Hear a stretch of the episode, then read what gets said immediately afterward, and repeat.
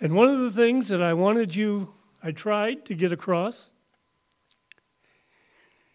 is that there is a great deal of God's love that we don't know anything about yet.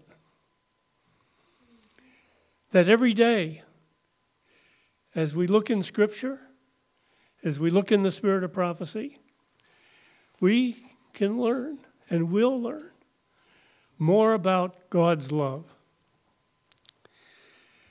Have you ever thought about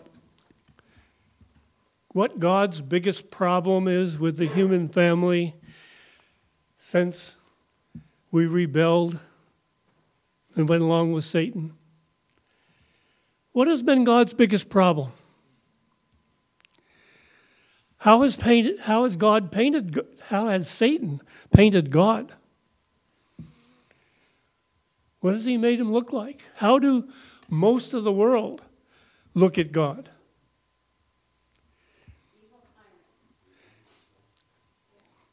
That he's looking to see what we do wrong? Right? Is God in the general press, in the general thinking? thought of someone who loves. That someone who cares.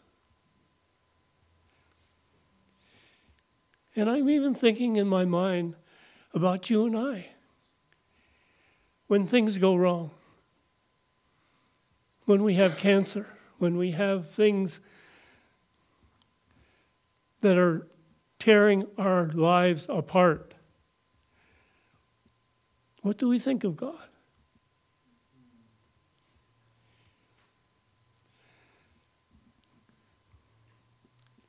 Because, because of what Satan has done. And it's our and I think it's our natural reaction to kind of believe what Satan has done. But what was God's problem? after sin in this world, what problem did God have? Did He still love us? With all His heart and mind and soul, He loves us, right? And when you love somebody, what do you want to do? Trust them? The title of what I spoke of with last time was Behold, I come quickly. And why did Jesus want to come quickly? Because when you love somebody, you want to be with them. Now, after we sinned, did we have the same relationship with God that we had before? Did we have the open communication? Did we know who He was? But could God take us after sin and save us for eternity? That's what he wanted. But could he do that? No. We talked a little bit about last time about the first angel's message where it talks about judgment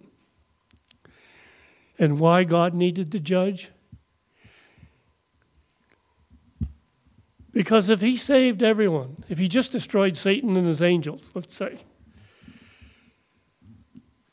what would happen in the universe if all of us were saved for eternity in sin?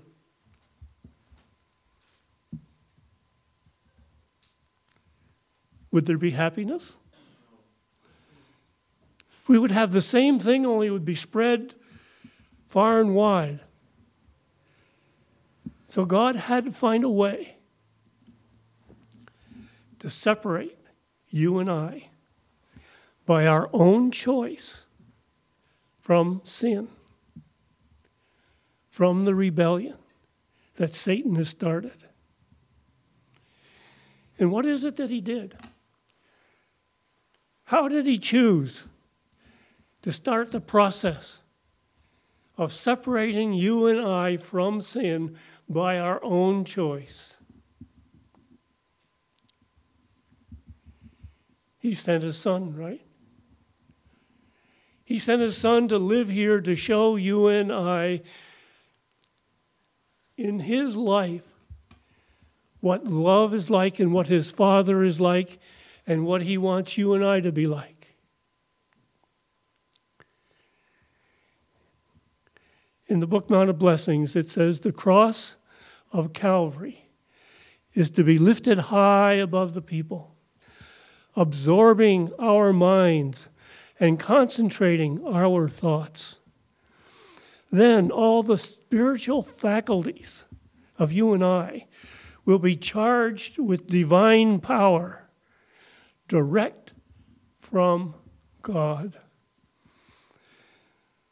Then there will be a concentration of our energies in genuine work for the Master. The workers will send forth to the world beams of light as living agencies to enlighten the earth. Did you catch what I was saying? Haven't we been admonished to spend some time every day thinking about the closing scenes of Jesus' life? Why did Jesus die? The one who created everything, who had all power, who could speak and create suns out of his mouth.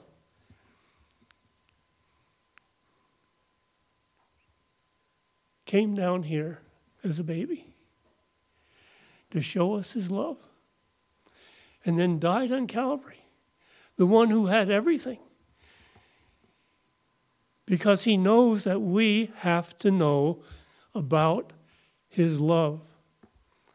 And not only know, but delete, but believe. And thinking about this, I've tried to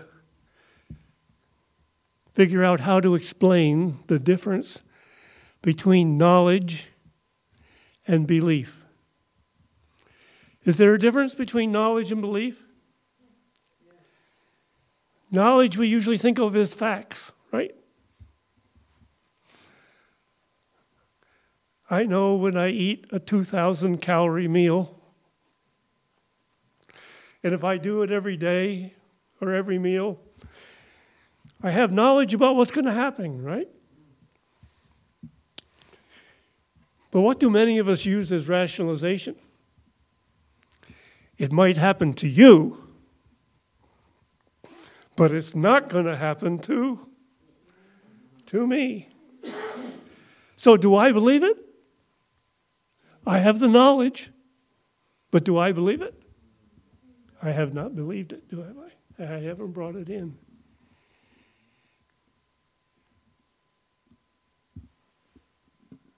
And so it is that many have heard of Jesus.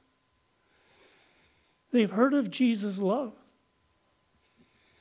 But do they really believe it? How do we know the difference between just knowing something and believing something? Really convinced that it's true. What kind of action? Is it going to be, the action's going to be controlled by what? By the knowledge, right? by the knowledge that we have.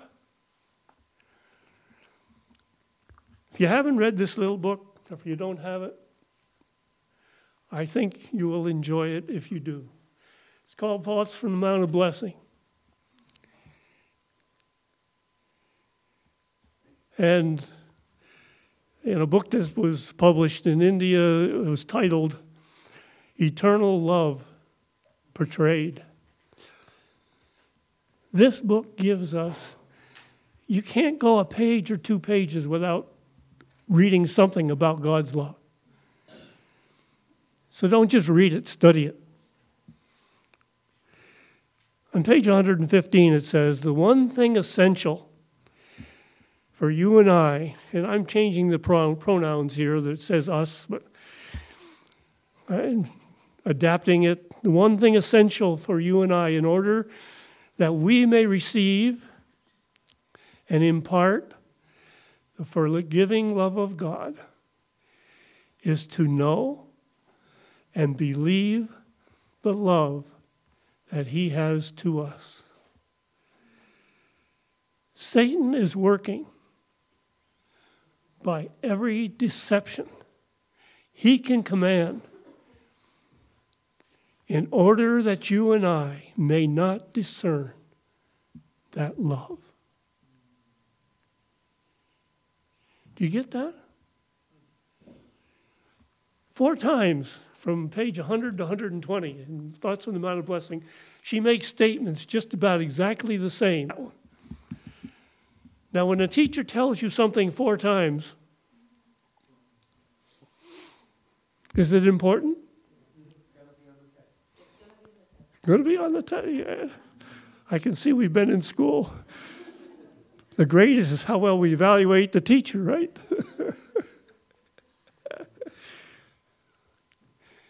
but to know and to believe.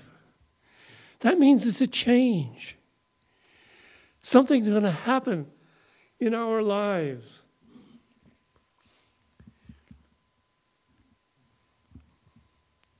When we believe.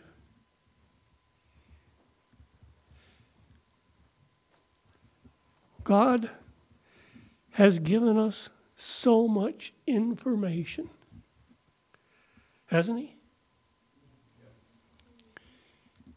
The truths of the Scripture, the commandments, and what we're going to think about for, for two or three minutes here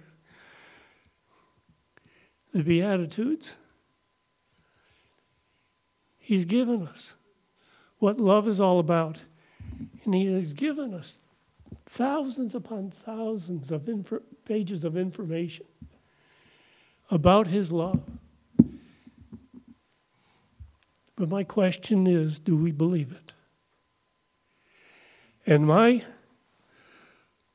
proposal is is that when we know God's love as he wants us to know it then we will believe and allow his power to do in us what he wants to do.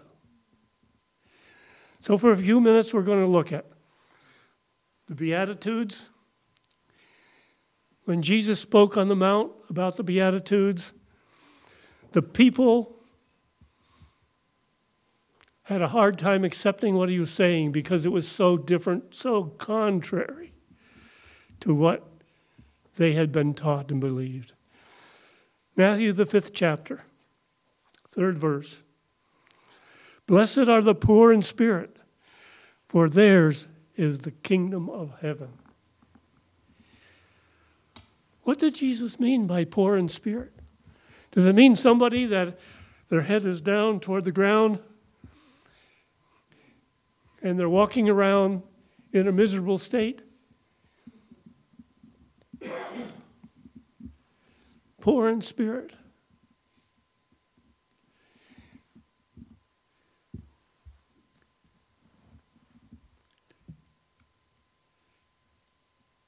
Are we poor in spirit?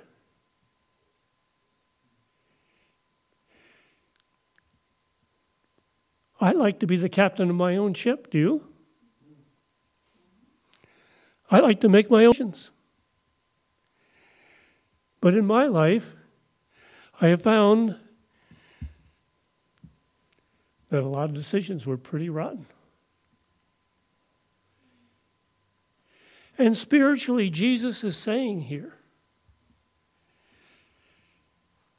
is that you're helpless. You don't know what to do. And he's saying, until you and I realize that we know very little spiritually about what salvation is and what sin is, until this comes, we're not going to be able to, to grow. Sin is going to continue to have power in our lives from Mount of Blessings, page 7 those of us who know that we cannot possibly save ourselves or of ourselves do any righteous action are the ones who appreciate the help that Christ can bestow. We are poor in spirit, whom he declares to be blessed. In our Sabbath school lesson today, it talked about a verse in John 15 5. the very end of that verse, it says, How much can we do? We can do nothing. Do you like it when somebody tells you you can't do anything on your own? Do you like that? We go to school, we get degrees, we get things, and the Bible says, at least spiritually, there's nothing we can do on our own. And so Jesus is telling this group, unless you know that you're helpless and you can't do anything, you can't do any good thing, you're not going to make it. This is the beginning. This is when we will start practicing through the Spirit, Holy Spirit's power and obeying what He says. That love, when we know that love and that He is the best for best in mind for us. But until we come to the place that we realize that our self righteousness will get us nowhere, and it's the only the death of Jesus and His sacrifice for our sins that can change and separate us from sin so that we can have the relationship with Jesus. And so that when Jesus comes back, that he can take us home to be with him.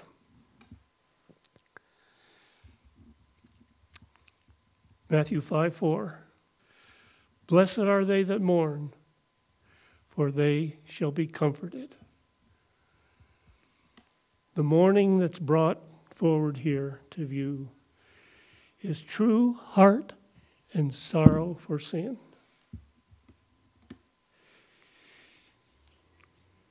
I don't know about you, but as I look back in life and evaluate the number of mistakes and the number of things, I realize that I've caused a lot of pain to myself a lot of upsetting to other people. I don't know about you. But when we see Jesus' love and the way he wants things to be, and the way he wants our lives to be, and we look at the way we have under our own intelligence and our own decision making, how much sorrow and how much pain and has been caused, then we have sorrow, then we mourn. for what we have done. And when we know, did Jesus have sorrow? Did Jesus have pain? He did. Day in and day out, they were trying to. But Jesus stands by us, whose eyes are so blinded sometimes by the tears that we have, that we do not discern him he longs to clasp our hands, to have us look to Him in simple faith, permitting Him to guide us. His heart is open to our griefs, our sorrows, and our trials. He has loved us with an everlasting love, and with loving kindness encompass us about. We may keep the heart stayed upon Him and meditate upon His loving kindness all the day. He will lift the soul above the daily sorrow and perplexity into a realm of peace. If we only knew how much. When we're poor in spirit, we know we can't do anything of ourselves. It has to be our relationship with Jesus. Brings a sorrow, brings mourning for what has happened that didn't need to happen if he had been controlled in our lives, if we had allowed, if we had allowed him to separate us from sin by obeying everything that he says. Verse 5 of Matthew 5 Blessed are the meek, for they shall inherit the earth. Meekness many times is not a very enviable trait. Many times we think of weakness as uh, meekness as weakness. Was Jesus weak? He created the sun, right? He has all power, heaven and earth. But was he meek? I suggest to you that in this situation, what we're talking about, it's not lack of power, but not using that power in for your own benefit, for your own gain, for yourself. Meekness is using the power for a blessing for everybody else. If you talk to somebody who's done years of research in a certain area, and you ask them a question about an issue in this area, when they give you an answer, is it usually a one or two year, two word answer? If they've researched it very deeply, spent years in it, they usually give you all kinds of qualifications, don't they? In this situation, this is true. And it's not true in others. And they try to give us, uh, they're very specific. But when you ask somebody that, or even them, about some other area that they haven't studied very much, they can give you a very dogmatic answer, can't they? Whether it's true or not, they don't know very much about it, so they can give an answer. Jesus says, Blessed are the meek, for they shall inherit the earth.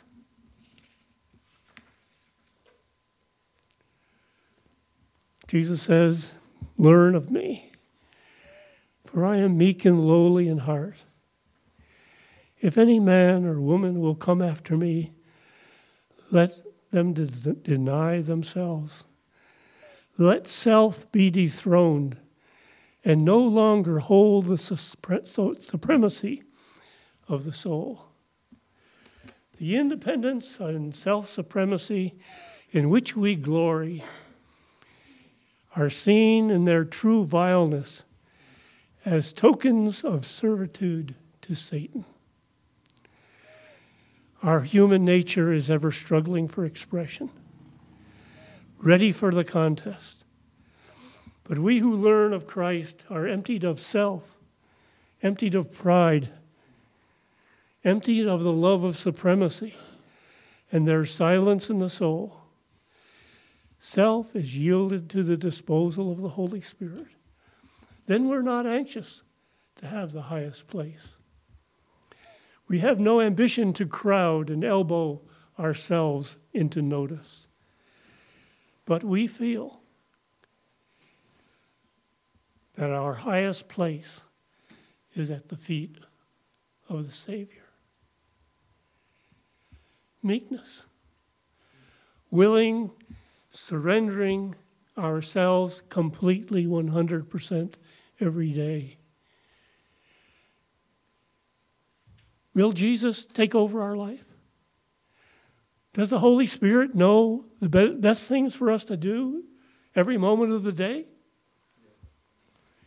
Are we willing to consult and give the power, I mean real power, in our lives to Jesus? And I think, as the degree that we know how much He loves us, we're willing to do that. We trust. And as we've mentioned before, when we look to Calvary, Verse 6 Blessed are they who do hunger and thirst after righteousness, for they shall be filled. Ellen White, in speaking of this verse, says, Righteousness is holiness, likeness to God, and God is love. It is conformity to the law of God, for all your commandments, for all God's commandments are righteous and love is the fulfilling of the law. Righteousness is love, and love is the light and the life of, life of God. The righteousness of God is embodied in Christ. We receive righteousness by receiving Jesus. Makes an interesting statement here. I don't know if you counted. The first, the first statement says righteousness is holiness. And further down it says righteousness is love.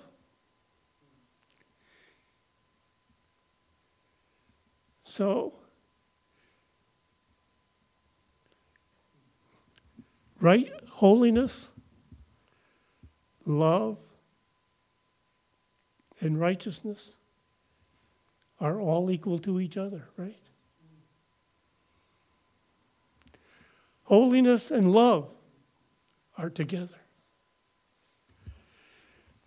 The question for each of us is do we hunger and thirst for these things? Is this the object of our life? That we want God's plan of separating us from sin to take place by hungering and thirsting and knowing His love and asking for His power day by day. The Holy Spirit will help us to be obedient to everything that He says to us. Let's pray. Father in heaven, thank you for your love. Somehow may your Holy Spirit come into each of our hearts that we will hunger and we will thirst to know more of who you are and your love. How much you are involved in every minute of the day to keep our hearts beating, to keep our the blood circulating, to keep our breath. Father, you love us so much that Jesus died. May we take it on an individual basis that it was for us. That we may know your love, that we will follow. Realize we are helpless. Be sorry for the things and the pain that we have caused. To realize that we need your information as explained by you because we don't know. And finally, may our lives be, be surrendered to you we ask this in Jesus' precious name.